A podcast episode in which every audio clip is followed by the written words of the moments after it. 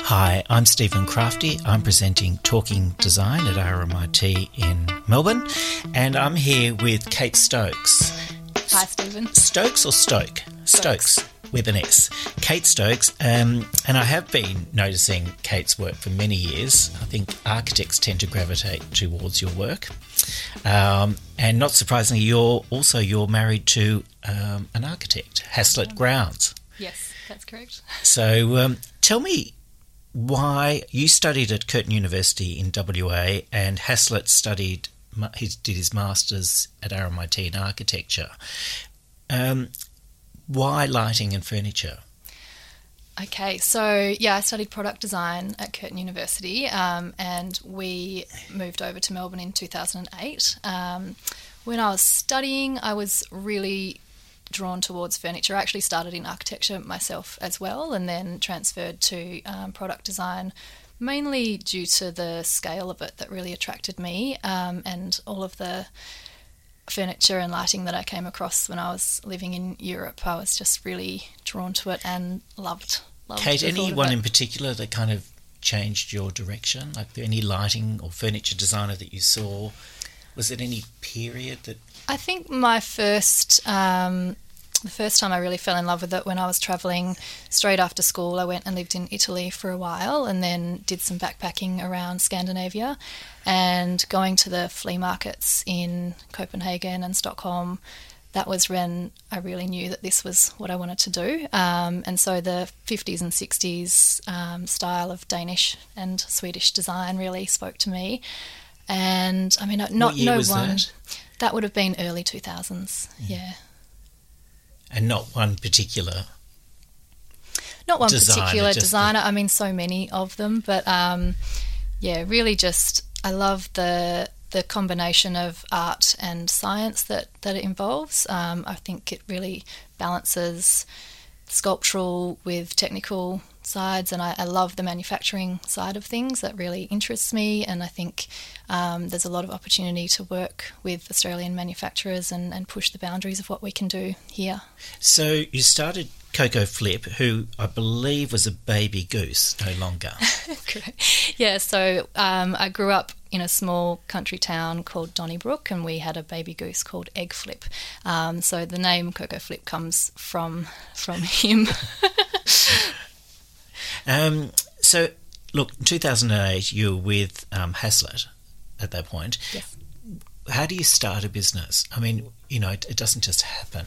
It's not that easy to Yeah. just say, I want to be a lighting and furniture designer and put a shingle across the front door. No, we started very organically and slowly. Um, it's a business that has grown really step by step, and we've never taken in any loans or anything. It's been um, you know one one thing at a time. So that's how I prefer to run the business. Um, but in 2010, that's when I took the leap, um, and partially that was due to getting a grant from the Australia Council for the Arts um, called Art Start Grant. That's not around anymore, um, but that gave me a little boost to um, take you know the, the step of putting the first piece into production and What was the Well- first piece, Kate? the first piece was the Coco pendant, um, and that was taken on quite early by several uh, really well-established retailers, such Who? as Tongue and Groove um, Furniture, and also Cult, or now known as Cult. They were corporate culture back then. So that, as a young designer, that was a huge, a huge uh, step. And then from there, you know, it got a lot, a lot of international exposure as well, um, and that really launched the business. Um, but even still, you know, we started out selling pendants from a living room, and you know, it was very, very small scale. What was the idea for the pendant? How would you Um, describe it, and what was the idea? The Coco pendant, yeah, I think I was really interested in in combining the two materials in as seamless a way as possible. So using the hand turned timber and the spun aluminium and combining them in a form. But yeah, the, the product is all about form. It's um, a beautiful silhouette and uh, it's you know very much referencing Japanese and Scandinavian aesthetics with a really pure uh, form, but also the functionality of it. It's a very downward, intimate light that it creates, and yeah, it really spoke to a lot of people. I think we always try and balance products being um, accessible and familiar, but also offering something really contemporary and new and that hasn't been seen before. It's interesting, Kate, because in the early noughties, and tell me if I'm wrong, there was this huge trend of putting chandeliers chandeliers over kitchen benches. I never got it. I never got it. I thought it's a kitchen. Yeah. A chandeliers don't create the right light for working over a kitchen bench. It looked pretentious. I just don't know why that happened. So your Coco Flip would have been probably just a breath of fresh air at that time when people were doing these really quite strange things over kitchen benches. yeah, I hope so. Um, I'm definitely not a fan of a chandelier personally, but um, there are a lot of contemporary takes on chandeliers which can be done quite well. Um, but yeah, the traditional chandeliers. Yeah.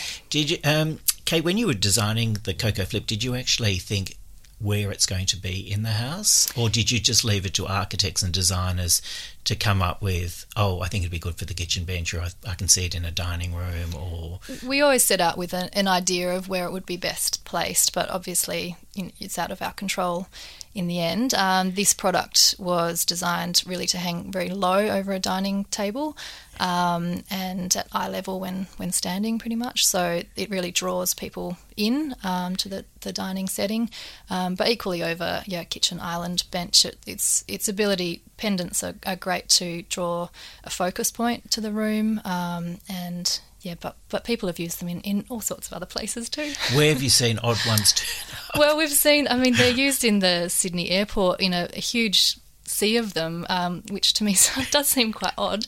Um, but of course, you know, it's wonderful to see them be used there. It's just not how we envisaged it. what the same one just repeated X times? Yes, yeah. Designer was that a designer's request, or that was just how did they? I'm not sure who yeah. who was responsible for using the pendant, but we, we do often get approached by people asking if it's ours because there are several copies out there, and I think in that environment it can I don't know it does maybe seem a little questionable, but it Kate, is ours. um, Kate, where has it gone to overseas this light in terms of orders? Where's yes. it gone to? Yeah, we have a um, we have a stockist based in New York, and she manages all of um, the US. So we work regularly with US clients. Um, less so in Europe, but we certainly do take orders from all over the world. So there's been a, a big restaurant in Turkey, for example, took a um, a lot of coco pendants. But yeah. What are some of the other things that you've done that people would know and perhaps not even know that you're behind it, but it's been very successful and it's something you just keep repeating. Yeah, I mean, we've got a, a wide range of products. We're mainly known for lighting, but we also do furniture. Um, most recently, we launched a collection of lighting called Honey last year and a furniture collection called Sequence. Um, so everything we do is produced locally in Australia, in Melbourne. Um, and the Honey collection is a collaboration with uh, Bendigo Pottery and Amanda Dziedzic, who's a glass artist in um, in Melbourne. So that's a yeah ceramic component paired with a glass, beautiful hand blown glass component. It's a wall light, a table light, and a pendant light. So kind of a kind of a slight 1930s feel. Yeah, we were definitely referencing Art Deco era in this piece, um, and we knew we wanted to work with Bendigo Pottery for a while, and really enjoyed going and seeing their production processes. And I mean, they've been they've been doing this for a, a very long time, and they were wonderful to work with. Um, and yeah, it was really fun to experiment. Um, Kate, what are the hurdles as a, an Australian designer manufacturer you face that perhaps other people don't face? I mean, it's much easier to, I mean, it takes time to get in an imported product, mm. but what are the things that you are regular bugbears of working down under? Yeah, I mean, there's there's a few. I think we also do produce locally because there's several advantages to it as well. So we, we try and focus on the positives of, of why we do it rather than the challenges. Um, but I think a lot of people don't realise is having a furniture and lighting manufacturing business, which is essentially what Coco Flip is, is um, very little about design and a lot about making products come to fruition and um, you know uh, acknowledging all of the small steps that that um, requires. So we fortunately love that challenge. Um, but of course, you know, it's one thing to have a sketch on a piece of paper, it's quite another to have it produced and, and robust enough to be in the market. Do you find, Kate, in Australia that manufacturers just go, no? A lot, a lot of the time, they, they will say no initially. Our job is to convince them to change their mind, um, and often you know, I think it's it's very much about finding the right people to work with with the right attitude. Um, some people in manufacturing are, are, much more used to industrial processes and um, the motor industry and things. So for us to come along is a bit out of their depth, but we've we're really lucky to have a stable of wonderful manufacturers who are really open minded and they really accept the challenges that we present to them, um, and we, we try and work with them. So, so if they cha- if they say, "Look, Kate and Haslett, we can't do it this way, but we can do it that way," mm. you're not pedantic and say, "No, no, no, it has to be the way the sketch is." You will. It's always a conversation. So they are the experts in what they do. We are the experts in what we do, and it's it's got to be um, a, a, conversation between between us. Otherwise, it doesn't work. So we will take an idea to a manufacturer at quite an early stage because for us, it's really important to nut out. Um, what can and can't be done, and also the cost implications of what we're doing. There's no point pursuing it if it's going to be completely unfeasible. So we try and engage manufacturers really early on and know who we're going to work with to make a product. Um, and really, it's a bit of a dance from there. Yeah. So, what are the issues you generally? Is it is transport an issue, or that's not?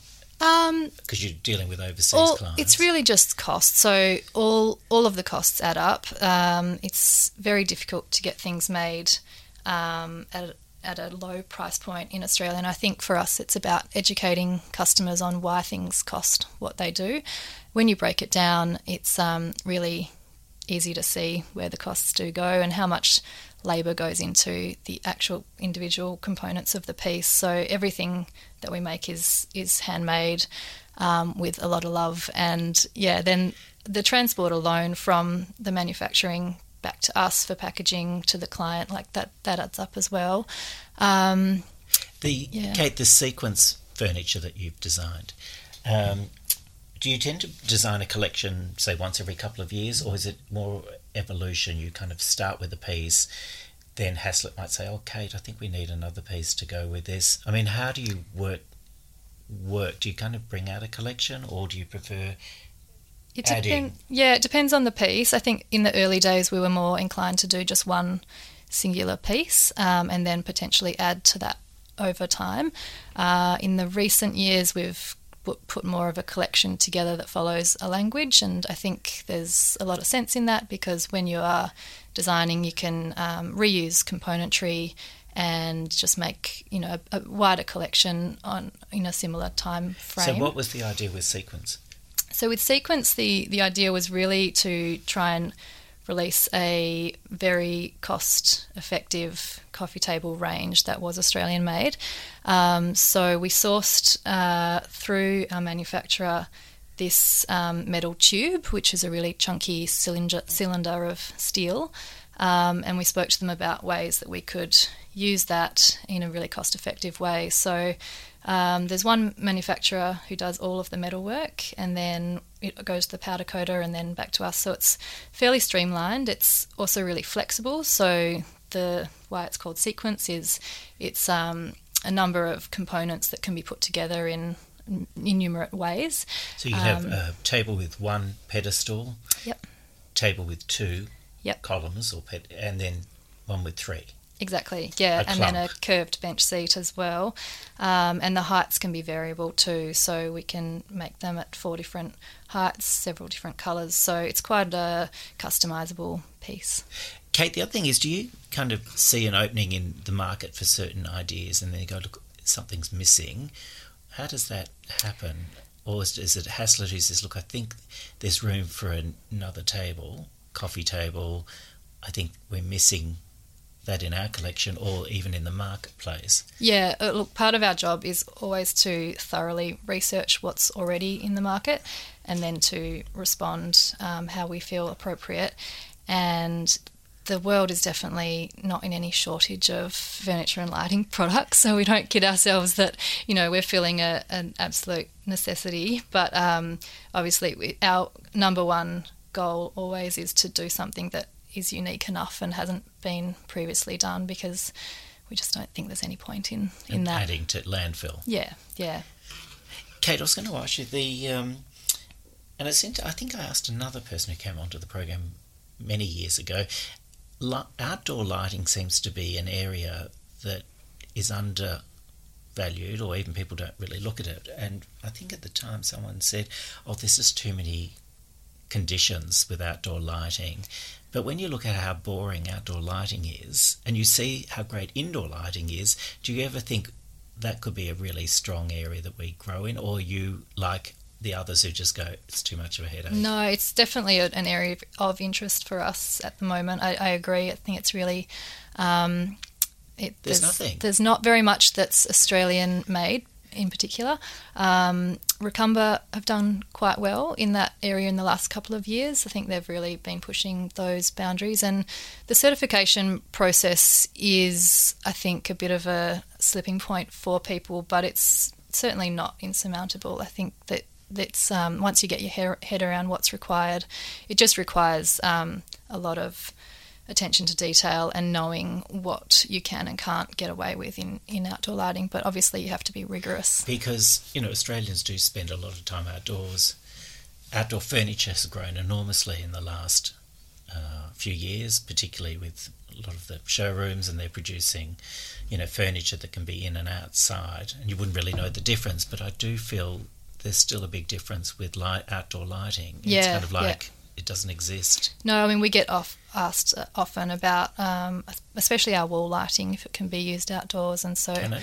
Um, no, it can't at the moment, but we yeah, we would love to work on some outdoor products, yeah.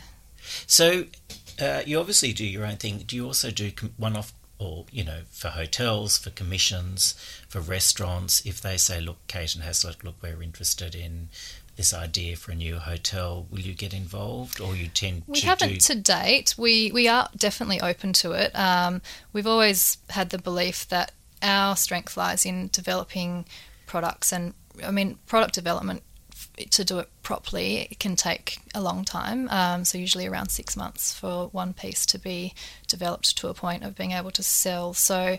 For us, with all that energy going into something, it seems a shame for it just to be a, a one off piece. Um, so we're more inclined to work with a customer and see from our collection what can be maybe customized for that job. Um, and certainly because we produce locally, we have a lot of scope to customize products and work on shorter lead times and things like that. Um, Kate, look, Haslett gets involved in your design work. Mm-hmm. Um, do you get involved with his design work? Do you say, no, Haslett, I don't think that's quite right?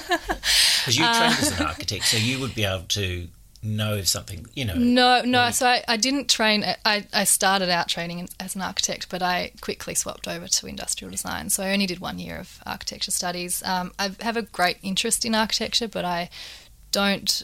Um, no, I don't really get involved. I, I mean, it's always helpful to talk ideas through, and I'm always happy to look at his uh, ideas and and nut them out. But he's that's really his expertise. Yeah. And in terms of the furniture and lighting, do you tend to agree on most things, or he tends to take things in one direction? And No, we tend to agree. So Coco Flip's really um, always been my baby. Uh, I started it alone in 2010. He he was always involved, and you know we always threw ideas around together. But generally, I um, start with the design process, and his skills lie more in the technical um, resolution of the products. So he'll he'll take them into uh, Rhino and um, come up with more de- of the detail. So we work together really well in that way, and no, we tend to agree as well, which is nice. um, Kate, with manufacturing being very, or it's getting more light on in Australia, do you worry about the the artisans and the people who make things here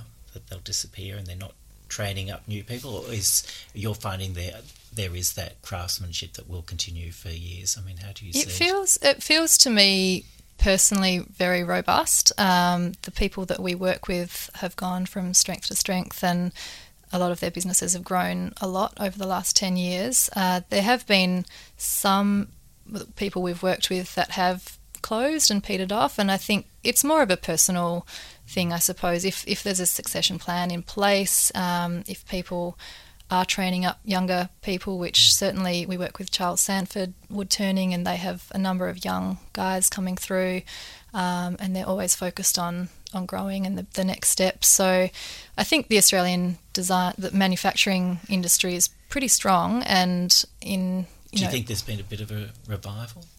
Certainly, yeah, yeah. I think a lot of designers. I mean, the whole design industry has had a, a huge 10 years that we've noticed it's um, it's a great time to be in this industry and there's a lot of really young talented people coming through and most people are electing to produce locally uh, most young Australian designers I think because of the advantages of it being able to be small you know you don't have to order in containers worth of furniture there's a lot of risk when you take things overseas and um, yeah, it's, it's a whole different ball game what do you still enjoy most about what you're doing? I mean, definitely the most fun is seeing a product come to life. So that's always the the bit that just you know it's it's the best feeling in the world when you see something for the first time that you've imagined in your head, you've seen on the computer, um, and then to see it actually alive is is a really special feeling. Um, and then even more so, to, I guess, to see it in, in beautiful projects and in magazines and things like that is sort of yeah. That's mine. Yeah, well, it's not mine; it's yours. Yeah, and ours. yeah. Um, look, Kate. Thanks so much for coming onto the program. You're welcome. Um, Thank you so much for having me. Uh, no, I have been following your work for a while, and I think you've got a very strong uh, reputation in the lighting industry, particularly furniture is probably growing more. But thank you for coming onto the program. Thanks, Stephen. You've been listening to Kate Stokes at uh, RMIT University, and thanks so much for listening.